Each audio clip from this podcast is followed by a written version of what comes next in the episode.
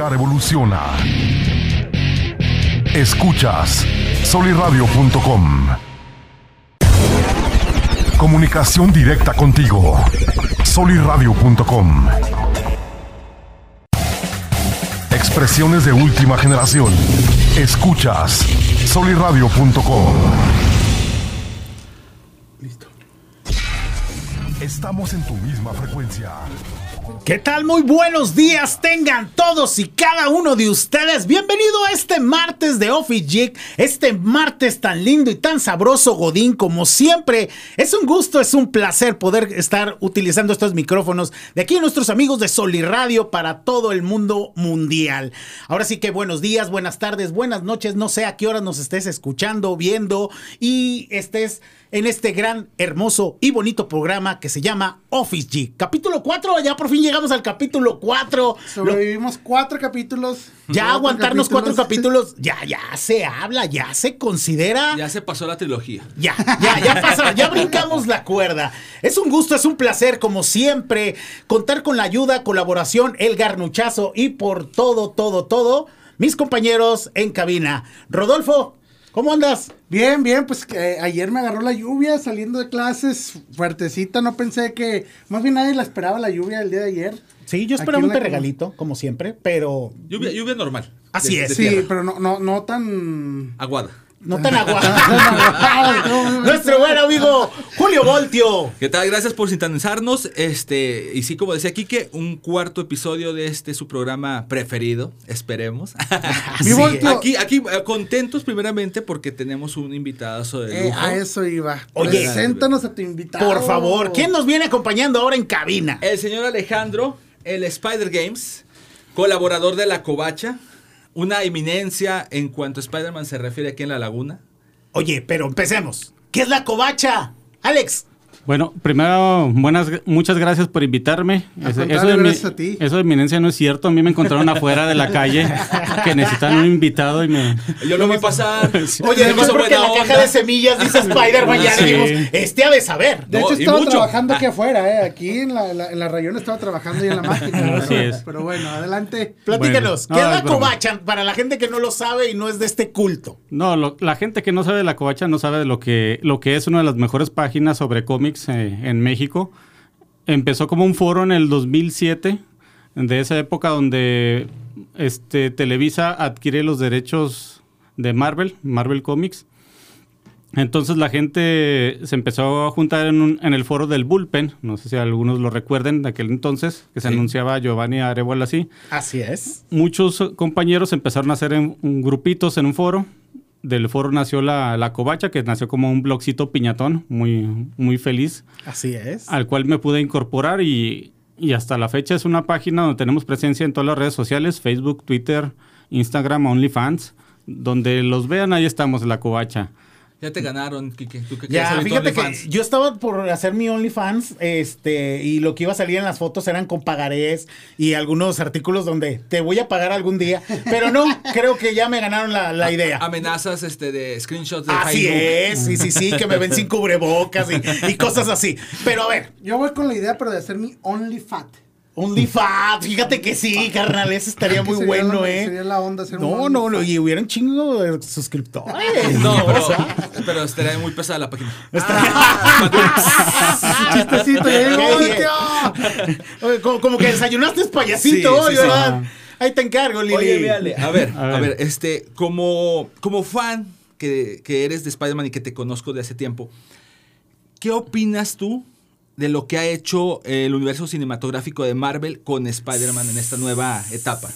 Fuertes declaraciones. A Sí, ver, vamos- a- vamos- vamos con lo difícil ahorita, sí, sí, vamos con lo todo, difícil. vamos a escuchar. Vamos a empezar el linchamiento si me persona entonces.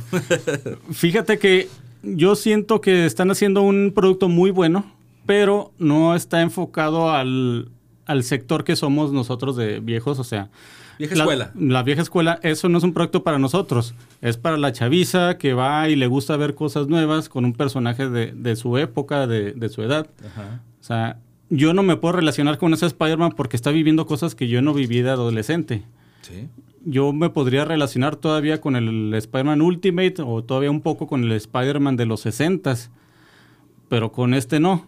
aún así yo siento que las películas son muy buenas. O sea, yo me he divertido mucho. Y en la última, que a mucha gente no les gusta, que no, es que los niños hablan mucho y muchos chistes. Lo, es que eso es Spider-Man. Spider-Man es, es que tus secundarios trasciendan, estén ahí, existan. No como otros superhéroes que sus secundarios, pues los ves una vez y ya. Son meros cameos. Es que, Exacto. pero, pero además, por ejemplo, si es un personaje que habla demasiado cuando está en batalla Spider-Man, pero creo que lo han manejado muy bien tanto en los cómics como en las animaciones, en las películas no tanto lo han, no- no- lo han manejado, pero ahora sí con este Tom Holland lo han hecho así. El hecho de que Spider-Man platica durante sus, sus batallas porque tiene miedo y es una forma de escapar de Exacto. su realidad en un combate y eso a mí se me hace interesante porque si ya lo ves del, del- del modo psicológico, pues es algo que llama la atención. No, y aparte de que lo usa, lo usa como una distracción. Muchas veces lo hemos visto en los cómics. Ahora, Ale, una, una- la pregunta del millón. En cuanto a villanos, ¿crees que haya sido buenas elecciones las que llevamos hasta ahorita? Excelentes, ¿eh? O sea, fíjate que las películas de Spider-Man, las primeras de, de Tommy, los villanos son buenos. Sí. El Doctor Octopus es excelente. Sí. Pero ya en la, en la tercera, el, el Sandman es excelente, pero el Venom no. El Green Gob- el New Goblin es bueno, pero como que ahí se pierde ese, ese nivel.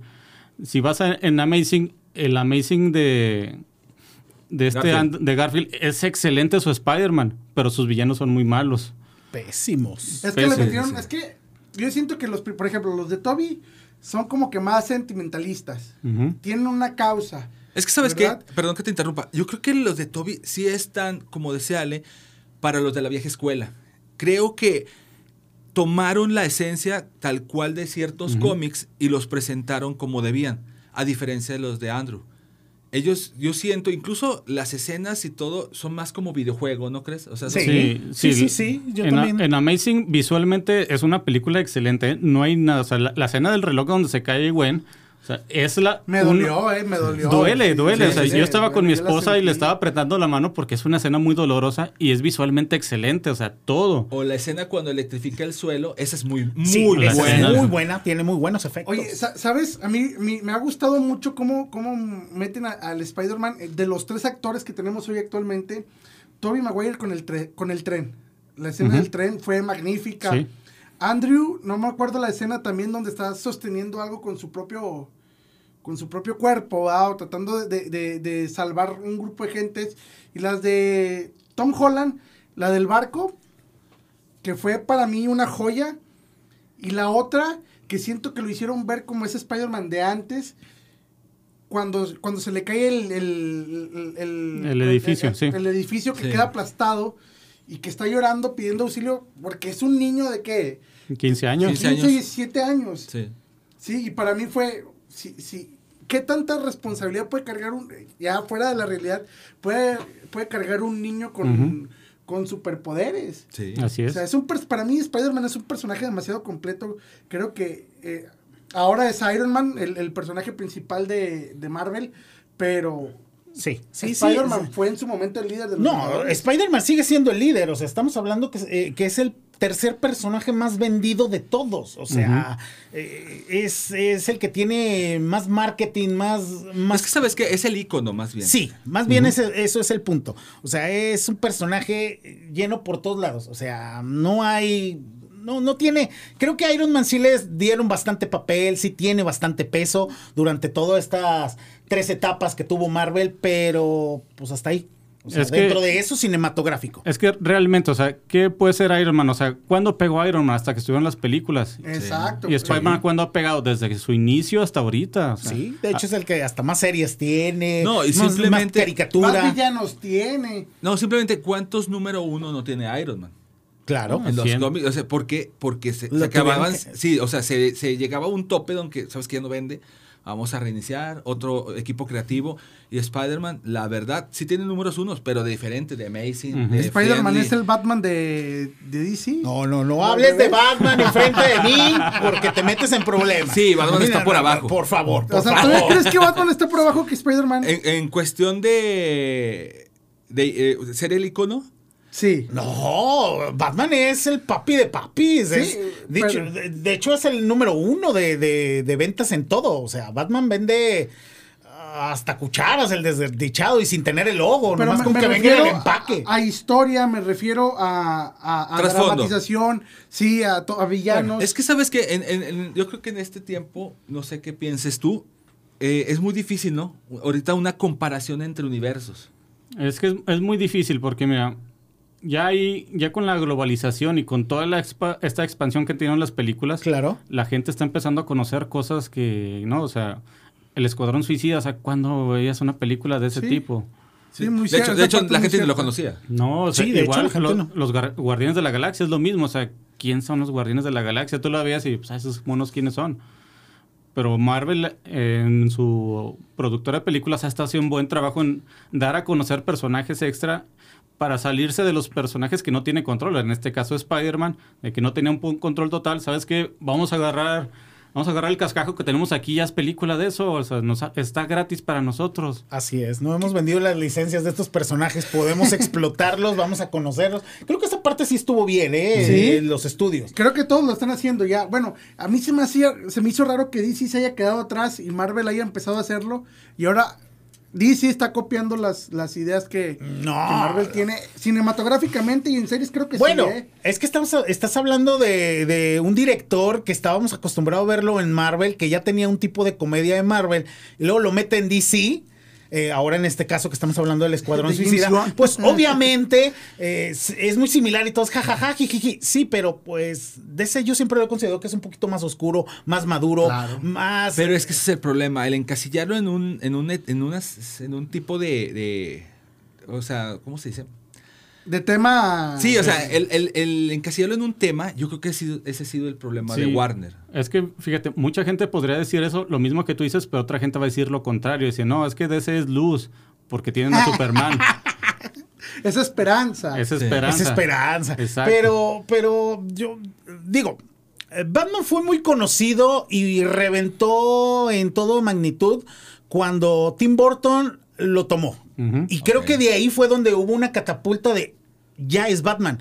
¿Quién es Batman? Para la gente que no lo conocía, que no leía el cómic, porque realmente no había ni series que valieran la pena, ni nada. Digo, eh, respeto mucho ese Batman ochentero, pero no era, no significaba un Batman real.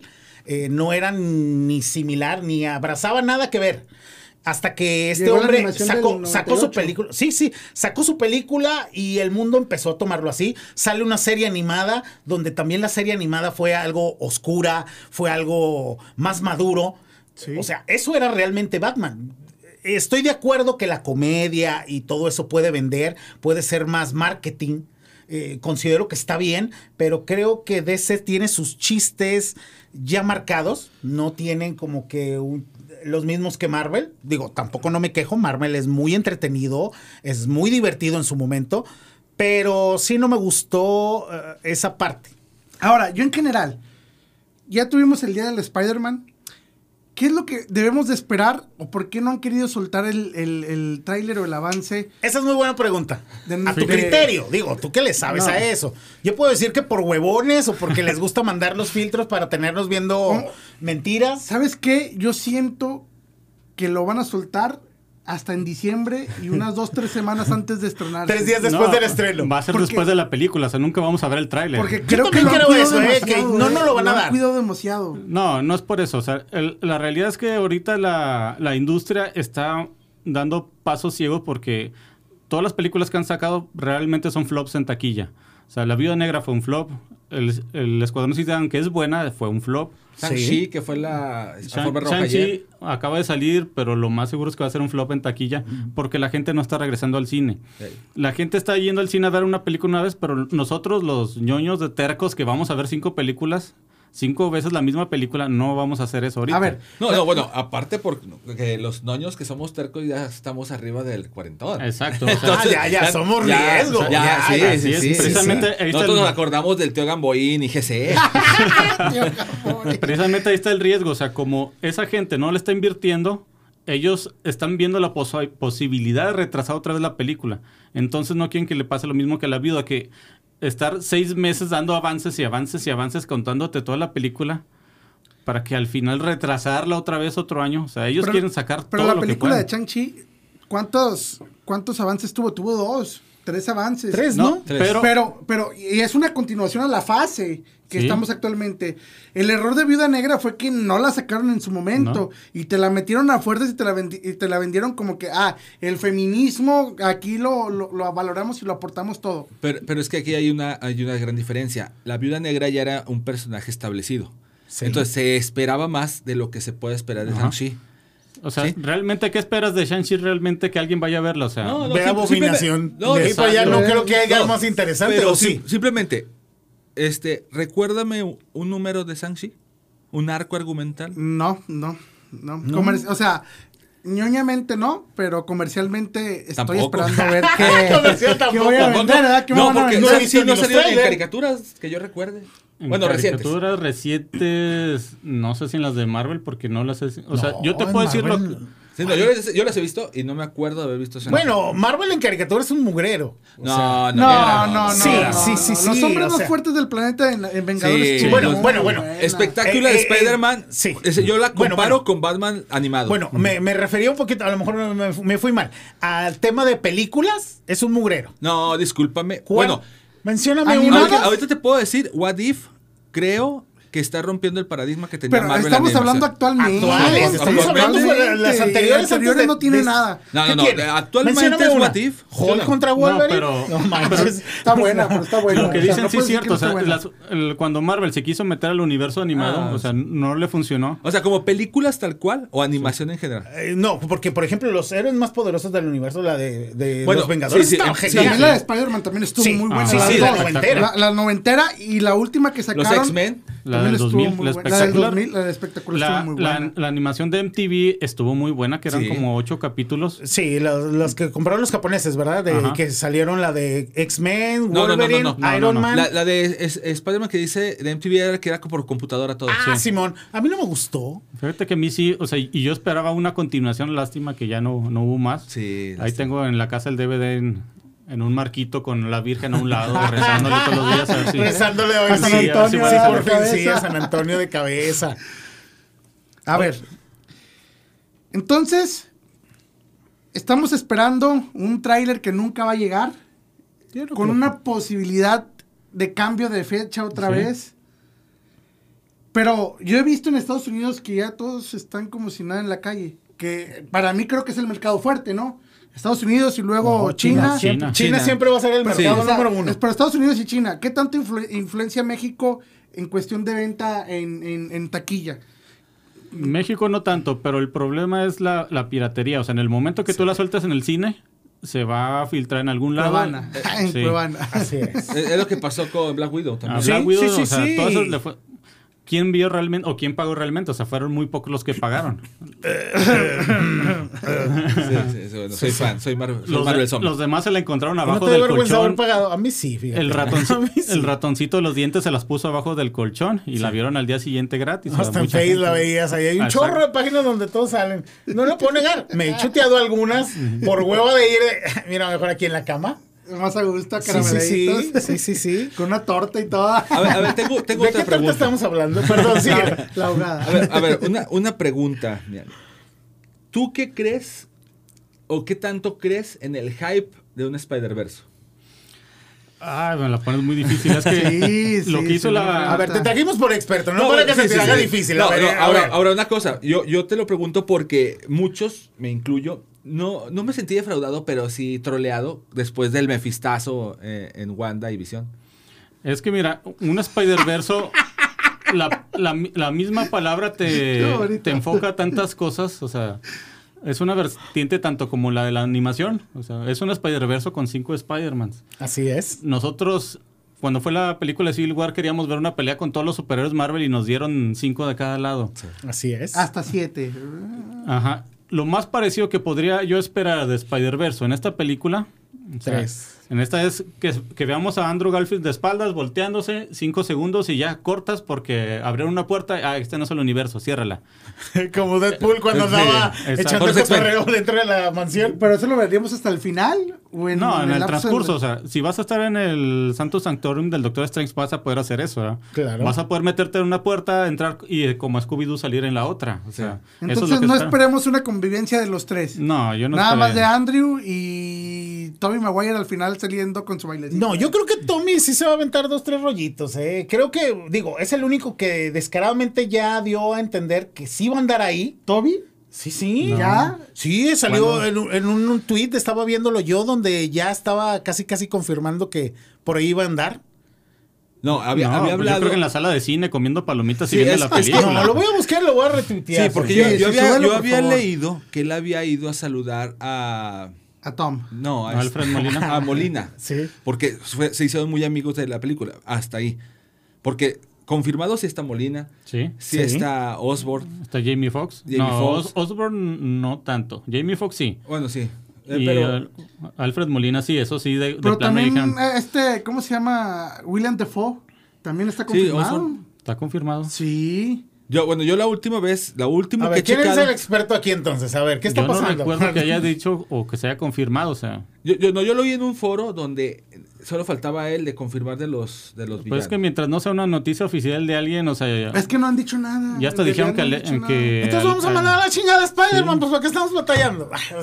Es que a mí eso es lo que me intriga y hasta a veces da coraje. O sea, no han filtrado nada, lo han tenido mucho en secreto. Ya Tom Holland empezó a producir otros proyectos y dices, hey, es que ya quiero saber.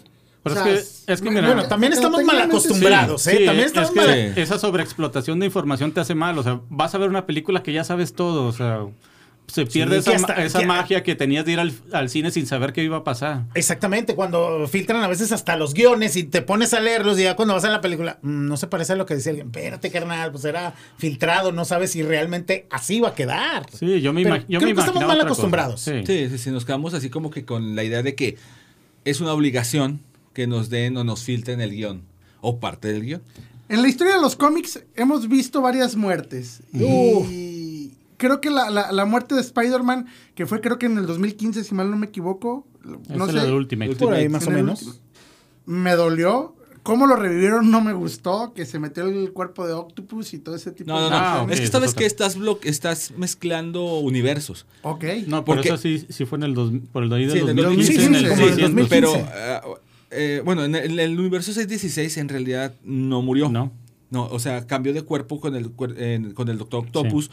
Y al final el cuerpo del Doctor Octopus fallece, pero la conciencia queda en el cuerpo de Spider-Man. O sea, no muere. En el universo de Ultimate sí fallece con una espectacular batalla contra el Green Goblin Ultimate. Sí, Y los sí, seis siniestros. los seis siniestros, pero de lo mejor que se vio en ese universo. Fue una, para mí fue una joya. Por eso creo que yo ya lo comparo en tanto en villanos como en historia y narrativa con, con Batman. Porque Batman Sí, también ha tenido sí. muy bonitos villanos. Y creo que son más crueles esos dos eh, los villanos, tanto de Spider-Man como los de Batman, que los demás. Sí, es que tiene una galería de villanos impresionante. Nomás como dato, en ese número no se murió. De hecho, estaba vivo ahí el, ul- el Peter, Ah, sí. Peter Parker del Ultimate, sigue vivo por ahí. No sabemos cómo quedó, pero de hecho nunca se volvió a manejar eso. o sea. De, de hecho fue eh, así como algo que quedó sí, como que Bendis dijo, bambalinas. sí, al rato lo manejo y luego ya lo corrieron. Y, Y, y se, nos fue Bendis. Ah, y se- se, nos fue a hacer el mal a DC con Superman. Pero sí, lo que decís de Spider-Man, o sea, las galerías de villanos de ambos personajes son, son geniales, tienen de todo. Locos, este, criminales, de cuello blanco, animales, femme fatal, tienen de todo. ¿eh? sobrenaturales. O sea, Sobrenatural. hemos visto también versiones del Duende Verde muy buenas. Que ahora con, con- con la nueva moda o el nuevo hate que va a hacer Carnage, este, yo antes veía, ah, el Duende Verde es una similitud a lo que es el Joker en Batman por, por su forma de pensar, que dice, yo lo único que quiero es ser despapay y desmadre y, y lo que ahí venga. Para ti, ¿cuál ha sido el mejor villano que ha tenido, que tenido es- Spider-Man? Es que los dos siempre van a ser el, Duende Verde y el Doctor Octopus. Pero siempre va a figurar más que nada Norman Osborn como Duende Verde sobre Octopus por la trayectoria que tienen. O sea, el Doctor Octopus no le ha pegado tanto del lado de la familia como si lo ha hecho Norman. Y a Norman es el que le han dado más variaciones. Este, su hijo fue un Duende Verde. Su nieto va a ser un Duende Verde. Su nuera fue un duende Su verde. nuera, nuera, su perro, sus- oiga, te va a hacer también un duende verde. Otro de sus hijos con Gwen Stacy fue un Duende Verde. O sea, Bueno, fue un duende gris. Gris. El, el duende Sí, gris. Fue el duende gris. Que de hecho eso hace canónica una de las series más controversiales de Spider-Man, donde Cuando Gwen regresa de París, o sea, Peter no sé dónde anda y Gwen se junta con Norman Osborn y tienen relaciones y de eso crean, tienen dos hijos. Sí. No, miento, eso fue antes de que se fue a París. Luego se fue a París Sí, porque se fue, allá- se fue a París embarazada. Ajá, y allá embarazada, dio a luz. y ahí tuvo los dos niños. Pobre Peter, ¿verdad? También ha sufrido infidelidad. Así es, Así cuando es. sí, ese, ese, ese arco argumental, fíjate que fue, fue dramático, Sí. fue triste, fue desilusionante porque todos veíamos, bueno, los de la vieja escuela que leíamos cómics de hace mucho, veíamos a Gwen como que la, la novia más pura y casta que había tenido Spider-Man. Y oh, desilusión. Oh, desilusión. Lo bueno es que yo siempre fue de Team Mary Jane, así que ya me lo esperaba y... Pero me, fíjate que me dolió más la muerte de Wayne. Ah, es que Mary Jane sí se me No, hizo... ya y después cuando supiste no, que tuvo hijos con el Mary doble. Jane, por Ahora, favor. ya Rodo. cinematográficamente dije, ah, Mary Jane me dolió, era bien sangrona con Peter. Y la Gwen, no, la Gwen sí lo quería. es- las Sí. versiones cinematográficas, Sí. Gwen sí lo quería de corazón, sentía una... Sentía amor y creo que lo de Mary Jane siempre ha sido pura pasión, ¿eh? Ha de O sea, ser. ya sí lo vemos muy Bueno, es que las pelirrojas tienen un no sé qué, que no sé cómo. Las rubias también. No, pero las pelirrojas siempre las ponen como que un toque picosito, picosito a la Pícaro, relación. pícaro. Oye, les recordamos que estamos completamente en vivo en soliradio.com, en la página, en la plataforma de Facebook. Por ahí nos pueden hacer sus comentarios, eh, preguntas, mentadas, Preguntas lo que gusten. Con todo gusto lo estamos leyendo y se, pues, lo contestamos aquí, ¿no? ¿Cuál es el arco? Ustedes que son más, más, más comiqueros, no comediantes. Porque, sino ah, sí, yo ya te decía, pues este anda como que... Ando con todo Anda ahorita. con chistes y todo, buenos sí, remates. sí. ¿Cuál ha sido el mejor arco que ha tenido Spider-Man? Es que, mira, los mejores casi son de los 80s para abajo. O sea, ¿cómo? ¿Ahora ya no sabemos escribir? ¿Qué estás...? No, porque ahorita repiten y repiten, repiten. O sea, tiene buenos arcos, pero no son excelentes como cuando era la novedad. Ahorita, por ejemplo, con Nick Spencer, acaban de revivir al- a Kraven el Cazador hace 10 años. Y con él lo matan. Digo, lo acaban de revivir y en lugar de usarlo lo matan para sacar un hijo que es genéticamente igual y que va a usar el mismo nombre para tener un Kraven joven con el mismo nombre. O sea, O sea, sí. qué, qué tontería. ¿Para, Sí, sí, sí. ¿Para qué revives un personaje si no lo vas a usar? O sea, ¿Sabes, sabes cuál es el ¿Deberíamos detalle? regresar al número uno otra vez? No, no, no, Lo que pasa es que el detalle con muchas de las del- de, las de los arcos actualmente creo yo es que tienen un buen inicio, desarrollan perfecto y como que no saben cerrarlos. Pues que también no son para nosotros, o sea, yo ya entiendo que no es un cómic para mí. Yo por necio estoy leyendo ahí. Pero en realidad, ¿cuántos cómics han sido cerrados de, de las dos marcas? Muy pocos. ¿Cómo cerrados? O sea, sí, O sea, han terminado el arco. argumental muy pocos. No, o Ah, sea, no. todos tienen No, un no, cierre. sí. Lógicamente, a veces los cierres están pésimos. Que tú dices, ¿y luego qué pasó aquí? ¿Y luego Sí. qué pasó acá? no, y luego, ¿por qué pasó esto acá? Exactamente, y, de- o sea, y se le sacan el... Ah, se me fue el nombre de la palabra... Dios, ¿qué? ¿De la manga o...? Sí, sí, hay, hay un efecto que se usa para... Deus Machina. Deus Ex Exactamente. Machina. O sea, me fue- se me había ido... Sí, o sea, de repente sacan así y dices, o sea, ¿cómo? ¿Qué pasó? Sí. ¡Achi! ¿Y por qué?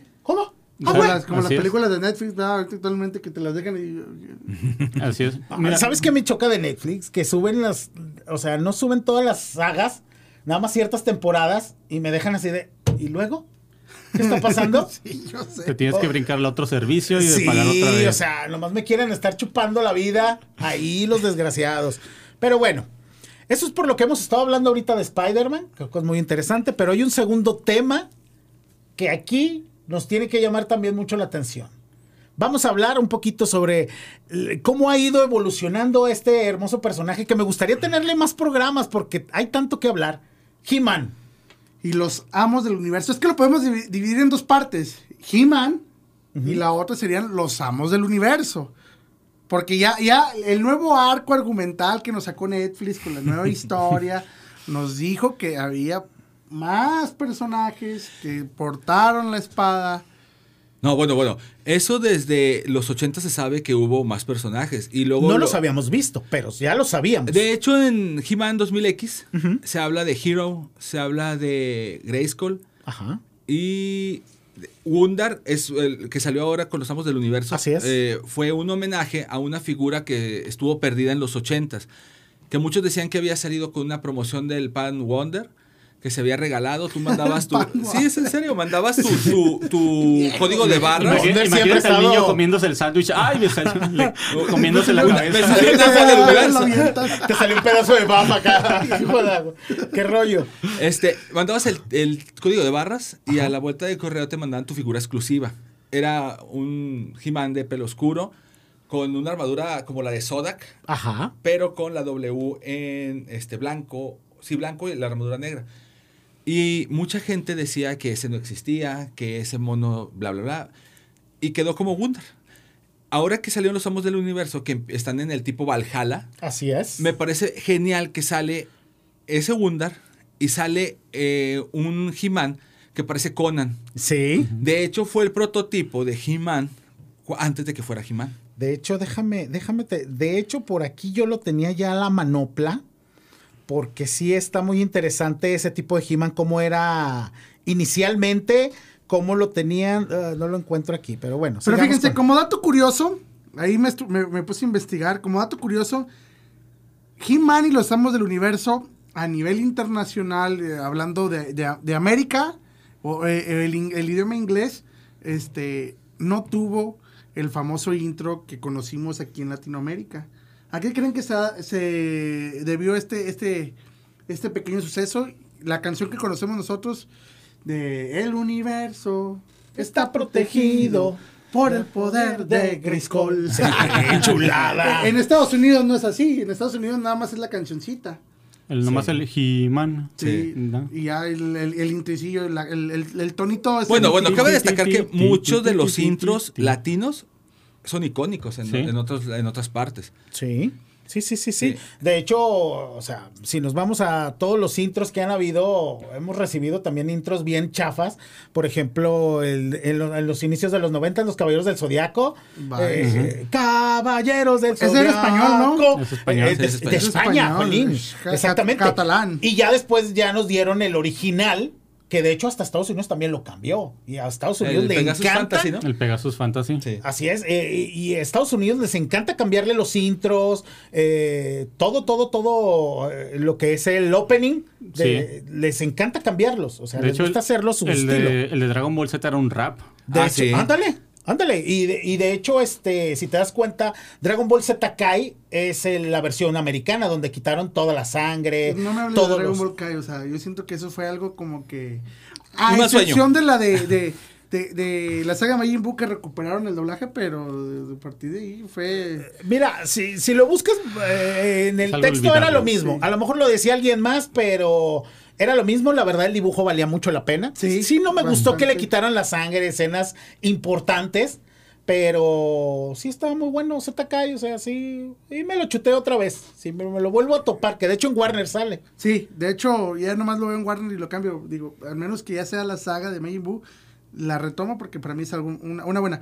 Pero Skeletor, el villano mítico de... He-Man. De He-Man. De- así es. Bueno, en este momento damos por terminar nuestra primera parte de nuestro programa para que sigan escuchándonos en la segunda, donde vamos a seguir retomando esta parte de, de Skeletor. Así que, ¿vamos a seguirle? ¿Sí? Perfecto. No, se le, le- le- le damos de lleno, va. Vamos Pero de ya- lleno. Les ya. voy, a poner un, les voy a poner un debate, a ver. Empecemos. Skeletor contra Munra, el inmortal. Es que son. O sea, Son estás como- vagos, no, no, espérame, pero es que, pero es como si me dijeras, eh, este, Goku contra Saitama. O sea, son dos universos, son dos categorías. Pero es que son muy similares. No, no, de hecho, en el cómic ya se dio. En, en Sí. un cómic ya se sí, dio. sí, sí, pero ¿quién ganó? De hecho, gana Mumra. Debería ganar Mumra, ¿no? Mumra y matan a He-Man. Es que Sí. si, si hablamos algo de canónico, se supone que Skeletor no es el villano villano de ese universo. O sea, estaba abajo de Ordak. Así es. Así es. O sea, imagínate, o sea, Mumra no se va a meter con un segundón. Va a mandar a los Lunatax, órale, Sí. sobre Skeletor. Sí. Sí, sí, Munra no, no se rebaja, es Munra. güey. Que a mí en lo personal, eh, ese remake que empezaron a sacar, por ejemplo, Thundercats, que fue que 2013, 2010, algo así, que sacó Warner, nada más tiene dos temporadas. Sí. A mí me encantó. De hecho, me gusta más que la versión noventera, porque te explican el ojo de fondera, de dónde vienen, cómo recuperaban las armas, cómo llegaron al tercer planeta, porque habían puros animales, o sea, te explican todo de una manera muy, muy sensata y yo creo que en los noventas a nosotros nos valía un reverendo pepino. O sea, nomás nosotros veíamos al monote así fuertote en calzones que pasaba así corriendo, así hasta sambo porque de tantos músculos que Sí. tenía. Y nos valió un pepino de dónde viniera, de dónde agarró. Digo, yo creo que eh, en la versión de los noventas, por ejemplo, He-Man llegó a explicar por qué se llamaba Poder de Grayskull o algo así. No recuerdo un capítulo que así lo dijera como tal. O sea, nomás vimos que le dieron la espada y levanta y di que poder de Grayskull y es Sí. tuyo. Y ya, se acabó. O es sea, que ahí, el- ahí el problema es que es que todo eso venía en el cómic que te entregaban con las figuras. Y la televisión, los de Funamin, Filmation, ¿no? Filmation, Así es. Filmation. O sea, como que, ah, sí, muy bonito, pero yo te voy a hacer un programa así. Bueno, hay que aclarar algo. Hay un programa muy bueno en Netflix que platican todo Ajá. eso de las figuras. No recuerdo el nombre. Los juguetes que nos hicieron, Los ¿no? juguetes que los hicieron. O, Exactamente. Haciendo mi comercial, pueden ver el cobachando de He-Man que nos aventamos hace unos, unas semanas. Ajá. En YouTube buscan la covacha MX y ahí buscan cobachando. Hay un programa de He-Man al respecto. Ok. Eh, hay un programa en sí que hay un hay varios parlamentos que dice la gente de ahí eh, que me llamó y todos coinciden en lo mismo. Las caricaturas en los años 90 era un comercial de 30 minutos. Nosotros no, que ellos no lo veían como voy a hacer un programa con donde voy a platicar lo que se veía. No, yo tenía que hacer un comercial de 30 minutos. Y esa era su finalidad. O sea, Ajá. era de, voy a sacar para que apenas terminando el bloque, lo platican en, un- en el programa ese de las tortugas ninja, de hecho, Ajá. dice, nosotros terminamos el capítulo, pero ya tenía que tener en maquila los juguetes que aparecían de ese capítulo. Porque la demanda era impresionante. Y más porque no había, digo, sabemos que hasta el juguete de alguna manera eran feos, estaban muy hechos sencillos a comparación de los actuales, que ya más de 25 articulaciones y en aquellos nomás tenían 6. No, y, es que, y es que recuerda que en los ochentas, todo, todo, aparte que era como que de estufa, las series o, la, o, o de donde venía la idea del juguete nunca era igual que el juguete. Por ejemplo, las tortugas ninja sabemos que el cómic original era oscuro, era sangriento, era sangriento. violento. Digo, Shredder muere en el primer capítulo. Ajá.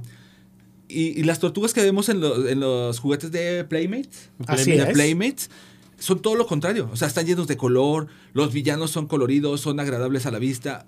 Igual, sí. igual que, que con He-Man. Sí, de hecho ellos tuvieron que ponerle las bandas de colores para identificarlos, Sí. eh, la, la- la forma de, ¿sabes qué? Hablan muy feo, mejor diles que caguaponga, ponlos a comer pizza. Y ya fue lo que comercializaron para la venta al público. De hecho, Abril O'Neill era morena. Así, Así es. es. Fíjense, ahí les va. El Y universo. pelirroja. Perdón, Sí, aquí son enamoradas pelirrojas. El universo Motu fue creado a través de minicómics Ujú. que acompañaban a los juguetes. Estas historias entre He-Man y Skeletor eran muy oscuras, nada que ver con lo que vimos en las caricaturas. Así es. Este, incluso también los, los diseños variaban mucho a lo que veíamos del minicómic, a lo que se mostraba en Filmation. Sí. De hecho, a mí siempre me sorprendió que uno de mis villanos favoritos, visualmente hablando, era Ordak. Y Ordak sí se respetó, se respetó mucho, a pesar de que era un villano visualmente bastante oscuro. Sí. Ahí les va otro dato interesante. El alter ego de He-Man, el príncipe Adam, no existía en los minicómics que tenían los juguetes, lo que tocábamos ahorita. Claro. Origima- originalmente, el hombre más poderoso del universo era solamente un guerrero que no precisaba otra identidad. Que, algo, muy, que algo que cabe resaltar es que eh, en los nuevos episodios que, que acabamos de ver en Netflix, este, pues cambió muchísimo el príncipe Adam a lo que veíamos anteriormente, ese hombre musculoso, güero de pelo. De honguito. De Pelo de honguito. cazuela, rubio, afeminado. Y ahora lo. eh, se- fíjate, se veía más afeminado anteriormente que ahora. Ahora se ve como que más pensante, como que ya sabe más su historia. Es que, ¿sabes qué? Yo creo que el detalle del He-Man de antes era lo que pasaba con Superman, ¿no? O sea, lo vestías de rosa y decías, bueno, no puede ser He-Man. Y Superman pues, tiene lentes, no puede ser Superman. Claro. Entonces, Sí, yo digo sí, que era sí. algo, algo por ahí, ¿no? Creo que fue es-. Oye, oye, pero a mí sí me gustó el cambio de imagen. Este, este nuevo He-Man, este nuevo príncipe Adam, sí tiene una. Sí se ve, o sea, ahora sí puedes andar en el mundo y decir, no, es el mismo cabrón. Y segunda, esa transformación tipo Sailor Moon estuvo genial, güey. No, fíjate que la transformación sí no me gustó tanto. ¿eh? Sí se veía como Sailor Moon. Ah, sí, sí, sí. No, lo pueden negar. lo de- el tipo de colores. Por poquito yo ya me estaba Sailor No, Moon. hay un video Sailor edita- Moon". editado con la canción de Sailor Moon de la transformación. Es que en serio, yo, yo la fue lo primera, mi primera imagen. Y eso que, que Voltio me expolió varias cositas, digo, yo se lo pedí que me lo fuera contando. Hasta le pudiéramos poner la de Digimon, ¿no? La de. Ándale, ándale, esa estaba todavía- Ah, un poquito. A Gigalmón. Sí, algo así, cabrón. O sea, la verdad, este, sí estuvo, sí estuvo padre. A mí sí me gustó. Espero que esta segunda parte esté ya otra vez He-Man. Digo, sería raro que, que a la serie le llames Pokémon y no aparezca ningún hinchurriento Pokémon. Pero espérame, la serie no se llama He-Man. no, es los. Se llaman Los Amos del Universo. Sí. Que también está mal porque no salen los amos del universo. No, nada más sale una y dos. ¿no? Dos, Dos, dos, nada amos del universo. Sí, ya algo son los amos del universo, aunque sean dos. Bueno, ¿Qué? sí, ya dos es par, ¿verdad? Sí. Que los que no plural. son tan, tan, tan, tan Fan. ñoños, Eh. tan fan, que pi- piensan que los Amos del Universo es el equipo que, que protege o que va de la mano con. No, es con que sabes que, es que sabes que He-Man nos dejó acostumbrados, y volvemos a, a que estamos acostumbrados, a que la caricatura se caracterizaba por tener invitados. Por lo general siempre eran He-Man, eh, Battle Cat y dos o tres amos del universo. Sí, sí, sí, sí. Entonces aquí, ¿cuántos amos del universo viste? ¿Viste a Roboto? Que salió. Los últimos dos capítulos. tres, dos capítulos. Orco, que También tampoco es así como que uno de los que esperabas ver. Bueno, más bien, más bien de los extras que esperabas ver. Ajá. Porque Orco siempre ha sido como que los de cajón Sí. junto con Manatarms, que Así también es. salió.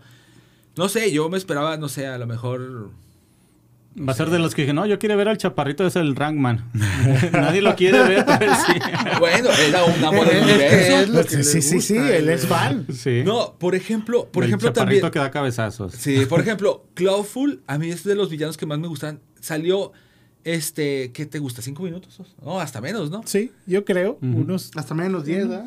Unos 10. Y luego, Ándale. otra de las cosas que yo, este, cuando Kevin Smith dijo que era una continuación de la serie original, pues yo esperaba ver Hombres Serpientes, o al menos mencionarlos, ¿no? Y ves un Faker que la verdad sí me gustó. Es Eh, que, no, mira- no, la verdad no esperaba un Faker azul, ¿eh? No, pero es que también son cinco capítulos, o sea, no quieres ver Sí, sí, sí, o sea... una historia muy condensada en cinco capítulos cuando te quieren vender 10 temporadas. Oye, pero espérame, sacaron un Stinkor muy bueno. Sí. Sí. Fíjate que algo de lo que no se menciona mucho y a mí me gustó es la reacción del rey de, Randor. de Eternia cuando descubre que su hijo era He-Man y se lo mataron. No, pero fíjate, fíjate que yo creo que ese es el primero, erro- el primero y el más grande error de esa serie. No, fíjate ¿Por? que yo no pienso eso. ¿Por qué? Porque le acaban de decir que su hijo está muerto Ok. y que su hijo no confió en él para decirle su más grande secreto. O sea, el, mon- el mono está destrozado. Sí. Se siente, es el rey. Se volvió No, no, no, loco. espérame, espérame. De hecho, Pero se volvió déjame loco. terminar. Sí, no, no, no me re- es que ahí voy, no me refiero al Rey Randor, a ese pedazo, pero síguele, síguele. Bueno, es el rey. Y la gente de su confianza le ocultó cosas que involucraban a su hijo. Sí, sí, sí. O sea, el mono se siente así destrozado de que no puede ni gobernar a su familia. O sea, ¿cómo va a gobernar a su pueblo? Ahí está lo que, lo que está bien. Ahí te va lo que fue el error para mí. Después de que el Rey Randor actúa tan humanamente posible, de base a su cargo, y que lógicamente tenía que desquitarse con alguien que es Manatarms, lo que no me gusta es la rabieta de Tila. Que en vez de decir, ¿sabes qué? Pues si corres a mi papá, me corres a mí. Porque yo también no sabía, pero no por eso le voy a dar la espalda. No, hace una rabieta porque a mí también nadie me dijo. Yo también ya me enojé. No, pues, yo Es- digo, yo digo que, que, que la rabieta estuvo bien, más no bien dirigida. Es Sí. que mira... Pero eh, manejaron la historia, la manejaron como Sí. que todo es un secreto. Como que me has estado ocultando muchísimas cosas. No, es que este la- la- la historia de He-Man era un secreto. Había solamente cuatro personajes que sabían quién era He-Man. Desde los 80. Sí. Porque todavía en el 2000X no sabía nadie. Ni en las nuevas aventuras de He-Man. No, pero es que es eso, mira, Tila también estaba dolida de que pensaba que era una persona de confianza, o sea, su padre no le dijo, pues todavía su padre, ¿verdad? Pero Adam, que consideraba un- como un hermano, no le dice también. Y lo ve al, al rey, o sea, se está reflejando, está reflejando también, ella está dolida, o sea, no porque le hayan, porque acaba de perder a su mejor amigo. Y es una forma de enfrentar su dolor, ¿va? Sí. Fíjense. Todos podemos hacer eso. Otro dato. Después, DC Comics creó una serie regular y una miniserie de tres números en 1982. Y con esto creció el universo de, de Eternia con más personajes. O sea, también ya DC Comics, ahí ya le metió su lado oscuro, como todo debe ser en DC Comics. que no permitimos nada colorido. En, en- en D- en DC somos darks. Sí, somos, Así darks, es. somos demasiado muy darks. La caricatura de He-Man se emitió por primera vez en México en el canal 5 Así es. a partir del 16 de julio de 1985 a 1986. Pues, yo todavía no nacía. ¿Qué estaban haciendo ustedes, Ah, muchachos? chis, nomás duró un año, pero yo la vi en repeticiones hasta el. Oye, va a ser como Don Gato, que eran Sí. ocho capítulos y nos los pusieron un chorro de veces. que Y yo, ah, chinga, qué pedo. Sí, sí, Don Gato son como nueve, nada más, creo. Son, son como 13 capítulos y uno Ah, que pues- pensaba que eran 20 temporadas. Sí, y tú decías, pues, ¿qué pasó? Eso, eso sí me, me movió el tapete. ¿A poco? Yo sí, yo sí vi mucho de He-Man, ¿no? Pues es que es lo que te vendían. O sea, ¿qué tanto le prestabas atención? ¿Qué hacías tú en el 85, 86? Estaba en primaria.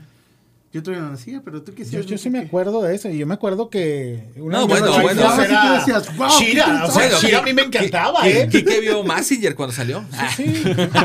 Y, base, güey. él, estuvo, él estuvo con Gona Guy.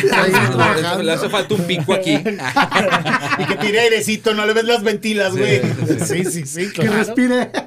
Sí, sí, sí. Otro dato, la propuesta de llevar la caricatura a la televisión fue llevada a Hanna Barbera, pero desechó el proyecto al no verle futuro. De hecho, de hecho, eso pasó también con los juguetes. Estuvieron igual que con las tortugas ninja. Así es. En los 80 había muchas eh, empresas de juguetes que tenían ya sus personajes establecidos. Entonces eran sus, por ejemplo, Star Wars, este, G.I. Joe, ya tenían sus estandartes. Cuando ellos ven y sacan los diseños, me acuerdo que en el programa de los juguetes que, los, que nos hicieron, llevan los diseños de He-Man. Y dicen, ¿sabes qué? No, no, esto no me gusta. Entonces lo regresan de la primera compañía y van con otro diseñador. ¿Sabes qué? Pues, ¿qué le puedes a- meter y quitar? Y es cuando le empiezan a mover y lo van con otro. ¿Sabes qué? Le- no nos gusta porque no va de acuerdo a... Hacen un tercer diseño. ¿Sabes qué? Y es donde van pegando. Igual que las tortugas. Mucho de lo que pegaron las caricaturas en los 80s era por los diseños de los, de los, valga la redundancia, diseñadores de los juguetes. Así es. Sí, que eran realmente artistas, ¿verdad? Muchos de ellos hasta venían de, del cómic. Exactamente. Sí, sí, fíjate, sí. fíjate que, de hecho, el no haber nacido en los 80s, te brincaste una época genial en cuanto a juguetes. Sí, sí, Yo sí, creo sí, que fue del, de... No eran los mejores ni mejor articulados, pero yo creo que fue donde nació todas las ideas que estamos gozando ahora. Por ejemplo, yo ahorita hay una remasteriza- remasterización de vehículos de G.I. Joe, no sé si los han Sí. visto. Hombre, son una chulada. Yo estoy esperando el tanque de His 2, Ujú. porque siempre me quedé con las ganas de tener uno de esos. No, pues que todos nos quedamos con ganas de juguetes. eh. Pero ¿qué tal ahora que puedes comprarte tus juguetes? Fíjate que yo, yo sabes con qué- Eso es lo bonito de ser ñoño Sí, ahora. sí. ¿Sabes? Yo sí. lo único que me quedé con ganas, el primer Megazord que sacaron eh, en los Power Rangers. Ah, Ese, es- Ah, ese me, me gustó. De noventero. Lo puedes comprar ahorita en Amazon. Sí. sí. Es que sabes que todavía tienes más oportunidad porque los juguetes de los noventas, se algunos se están remasterizando, otros no son tan difíciles de encontrar, pero los de los ochentas, compadre. Discúlpame, pero hay gente que busca todavía el Vengador Tóxico. Sí. Sí, sí, y, sí. y- sí. y sin, y sin verme mal, A ver, ¿quién está era el muy Vengador bien, era... tóxico? mira, Tromaville, ¿Sabes qué? Abre la puerta, abre la puerta, ese señor, para que salga. Tromeo y Julieta. Sí. no puede fíjate. ser, compadre. Es Fíjense. el, el chavo este como que... El chavo. Cinco minutitos más. Eh, otro dato. Se realizaron dos películas animadas. La primera llamada He-Man y Chira. El secreto de la espada en Uf, muy bueno. 1987. Muy bueno. Y la segunda fue He-Man y Chira especial de Navidad, la cual se estrenó en 1989. Un poco fofo ese. Sí, pero. de, de hecho, mis mejores recuerdos todavía se dirigen más a la live action. Son mejores recuerdos eso. No, fíjate sí que, que, yo- realmente es una persona oscura. ¿eh? No, Sí, o sea, es dark, dark. yo, sí, yo soy Darks, yo, yo era DC antes. no, fíjate que yo siempre fui muy fan. No, bueno, no muy fan. Me gustaba mucho He-Man porque cuando yo estaba chico, en los 80s, mis tíos coleccionaban G.I. Joe, Transformers y He-Man. Los Transformers, por lógica este, establecida, no me dejan jugar con ellos porque que los Sí, puedes había quebrar. muchas piezas, bla, sí, bla, bla. claro. Pero He-Man siempre fue un, un- un mono más macizo, más este, duro. sí, Y el como era Bootleg como- estaba chulada el desgraciado. o sea, no le pedía nada al, original. Entonces a mí me prestaban los, los He-Man y yo jugaba y, y me, me fascinaba leer los minicómics. Bueno, no los leía porque estaban en inglés algunos, pero yo me pasaba viéndolos y, y- y fue una de, las, de mis aficiones. Cuando empiezan a, a- a sacar más y más, pues yo ya voy- creciendo, pero cuando yo llego a la etapa de que ya, yo ya escogía mis juguetes y que decía, no, pues mamá, cómprame ese. No, salieron las tortugas ninja, compadre. Y valió que eso. Entonces, cuando sale la película de He-Man, la live action, haz de Sí. cuenta que ah, se, me, se me prendió así como que el foquito de. ¿Te acuerdas de eso? Sí. Y fue cuando. ¡Fum! Me, me marcó, esa, esa época me marcó. A mí ese live action no me llenó. No, es que no. eran los es primeros live action. No, No, no, no, no, no, no, no, no, no es eso, o sea, es malo. No, o sea, es que- desde el principio es malo, porque live action está el de las tortugas ninja, Que es muy bueno. que es buenísimo. y la 2 es excelente. La Sí. 2 es La excelente. 1 y la 2 están muy buenas. Pero, la pero es la que ¿sabes qué es lo malo de live, live action de, de, de He-Man? Que le pasa mucho de lo que le pasa a, a He-Man, las nuevas aventuras de He-Man. No respetan el concepto. Sí. Y de ahí viene el declive de ese live action. Por último, Smash y DC Comics México presentan DC Universe versus Master of the Universe. Seis números que atraparán a los lectores de todas las edades, quienes recordaron la era de levantar en alto la espada mágica y decir, por el poder de Grayskull. Son buenos cómics. Sí, le he leído alguno. No sé si hayas leído algo tú de eso. No, yo leí el de los Thundercats con He-Man, Eh. me latió más. Yo, no, es que sabes que también me aventé yo el de Injustice. Y sí, Es está- bueno. Justin está- está muy bueno, ¿eh? No, no es cierto. Creo Sí. que Sí. no, no es la primera vez que se ve, ¿no? También en los 90 Sí. se habían encontrado He-Man y la Liga de la Justicia ¿Por qué. Justin no es bueno? Porque... Creo que eso es para otro tema muy debatible. Sí, yo ¿eh? creo que sí. Podemos Sí, hacer un programa de Injustice. muchísimo. De Justin para... Porque ya se viene la, la, la serie- la- la película animada. Sí. Eh, Que tampoco se me hace bueno. Es que no, no le gusta el dices, Superman. sí. No, bueno, bueno. Aquí, aquí nada más quiero hacer este un punto porque yo creo que de aquí me van a linchar. No soy fan de Superman, para nada. Está bien, es Es, respetable. es respetable. Ya Y no por- volverás al programa, pero es, es respetable. Voy a hacer mi- por Zoom. Vamos a despedirnos. Ya Redes despidiéndonos. sociales. Echa el último dato. ¿Lo que ibas a decir, No, tú? no, no, no, no, no, ninguno, ninguno. Ah, no. Redes sociales. Bueno, redes sociales también me pueden encontrar en Twitter y Facebook como Spider Games. Buscan Spider Games en Facebook, Spider Games en línea. Y en La Covacha, los sábados tenemos programa a las 6 de la tarde en las redes sociales de La Covacha, que es Diles. Covachando.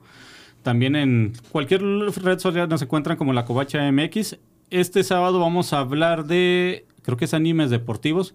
Covachando es un programa para rucazos. Aquí el jovenazo a lo mejor no va a entrar, pero igual se va a- Supercampeones, compadre. pero, o sea, supercampeones. Slam dunk. Slam dunk. Que de hecho va a volver, ya lo van a remasterizar. ¿eh? Sí, ya el otro año Sí, lo... sí, sí. Amén por eso. Y espero que sí respeten el manga, porque ahí le cambiaron muchas cosas. Ya- ya le Últimos, ya para irnos.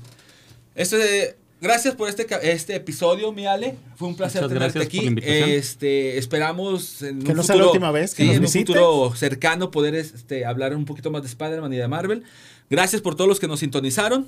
Un gusto volver a estar con ustedes como, como otro marque- martes, el jueves. No se lo pierdan ahí por las redes sociales que tenemos. eh, como Office Geek en YouTube y en Spotify. Así es, así que ya por último me despido. Un gusto y como siempre Soliradio por sus micrófonos. Nosotros somos Office Geek. Arroz. ¡Vámonos! Hasta luego. La manera de comunicar evoluciona. Escuchas soliradio.com. Comunicación directa contigo. soliradio.com. Expresiones de última generación. Escuchas soliradio.com.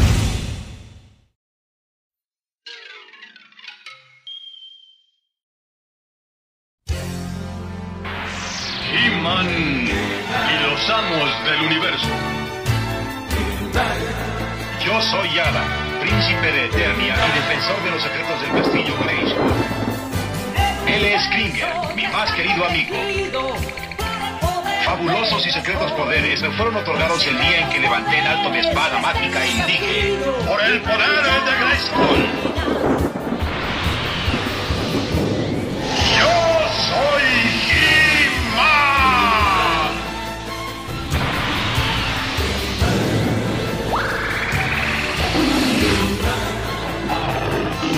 se convierte en un felino super superpoderoso. Y yo me transformo en He-Man, el hombre más poderoso del universo. Solo tres seres comparten este secreto. La reina Sorceress, Man of y Orco. Juntos defendemos el castillo Grayskull de las demoníacas fuerzas de Skeletor.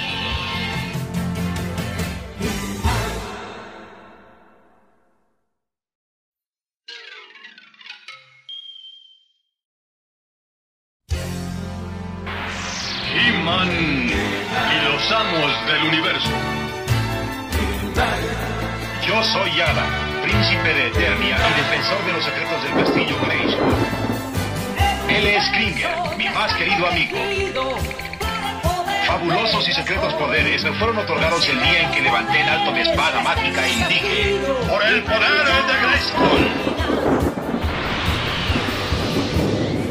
¡Yo soy!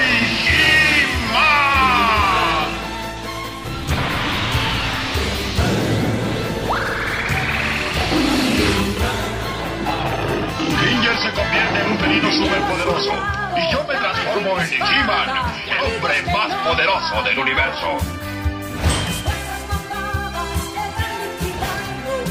Solo tres seres comparten este secreto. La reina Sorceress, Man of Arms y Orco. Juntos defendemos el castillo Grayskull de las demoníacas fuerzas de Skeletor.